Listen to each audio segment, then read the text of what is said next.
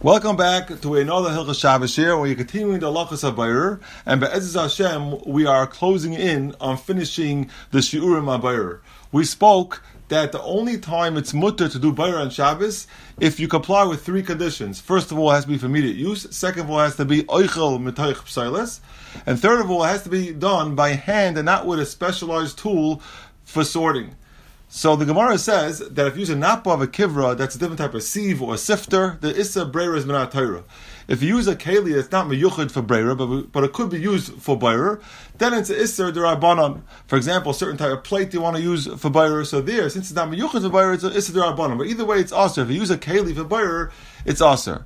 Some examples would be a slotted spoon. That's a spoon with holes in it. In order you want to take some salad out and the juice drip out, it's a slotted spoon. That's also to use on Shabbos because that's a kli hamayuchad lebayir. It's a shaila of issa de araisa if you use such a spoon. The same thing is goes for apple core. Apple core is used to core an apple, to cut the apple and take the core off. So the halacha is that's a kli hamayuchad lebayir, and that's also to use even midaraisa because it's a kli hamayuchad lebayir. Now, what about using a fork or a spoon in order to do bayr? So there, the Mishnah Berurah says that you're allowed to use a fork or a spoon. And shaila is what the reason is exactly. Some say the reason is because. I don't want to get my hands dirty. So therefore, I use a fork. So for example, I want to take the oichel and for immediate use. I'm allowed to take the fork and take out that food that I want from the mixture, even though it's done with a kli, with a fork, but that's not a problem because it's considered a yada richta. The Biur Halachos is a little bit different hesber in why it's mutter. He says the reason why it's mutter is because any kli that's used b'shas achila and it's not meyuchet for breira, so that's all called like a maisa achila to derech achila. And since you use a fork, a spoon, a knife for eating, therefore it's not considered a maisa breira. So therefore, another example would be if you want to take those seeds off the cantaloupe that we spoke out that it's mutter to do, you like to take those seeds off, you could do that with a spoon. You don't have to do dafka with your hand because the spoon is just a yada richter, it's a long hand, so you shouldn't get your hands dirty. Therefore, it's mutter to do it with a spoon. It's not called bayr with a kli.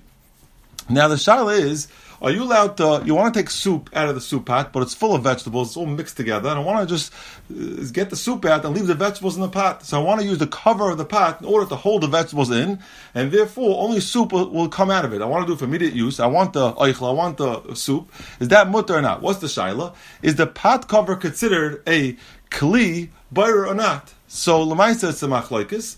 But most poskim hold that it's usr because there that's not called a, a kli achila; it's a pot cover. So it's not meyuchid for buyer, but it's considered a kli that's used for buyer, and therefore you should not use a pot cover to take out the soup. And some say the same goes for a ladle. You have a ladle inside the soup, and you want to hold down the vegetables and pour out the soup that the lacha is that's a, a, a with a kli, and therefore a lot of poskim hold that that ladle is also to do.